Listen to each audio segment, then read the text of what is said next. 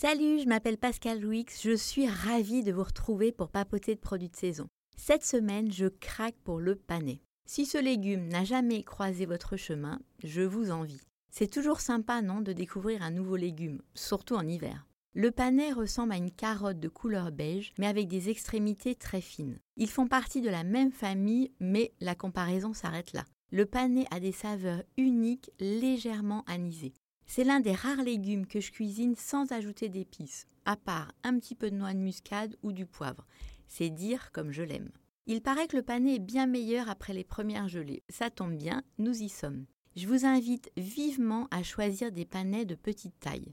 Si vous n'avez pas le choix et que vous héritez de gros panais, pas grave. Fendez-les en quatre et retirez simplement le cœur qui est parfois un peu fibreux. Comme tous les légumes racines, vous pouvez les faire cuire à la vapeur. Ça donne de très bonnes purées et de délicieuses soupes.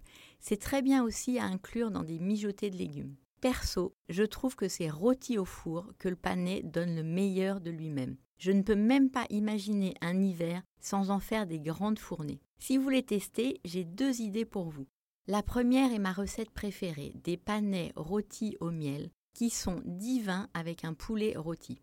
Pelez vos panais, coupez-les en forme de frites et mettez-les dans un grand plat. L'idéal est qu'ils soient sur une seule couche. Ajoutez de l'huile d'olive, un peu de sel, mélangez et faites rôtir pendant une trentaine de minutes en mélangeant une fois ou deux pendant la cuisson. En fin de cuisson, ajoutez un chouïa de miel liquide et enfournez pour 5 minutes. Servez avec quelques tours de moulin à poivre et régalez-vous. Si vous n'aimez pas les mélanges sucrés-salés, ça arrive, ma deuxième idée va vous plaire. Faites rôtir les panais comme pour la version au miel, mais ajoutez un oignon coupé en 8 et une carotte coupée en très petits dés.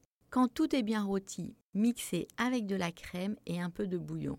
Hum, miam Pour d'autres idées, bah, je vous invite à vous balader sur le site 750 grammes. Et sinon, je vous retrouve la semaine prochaine pour de nouvelles idées. Salut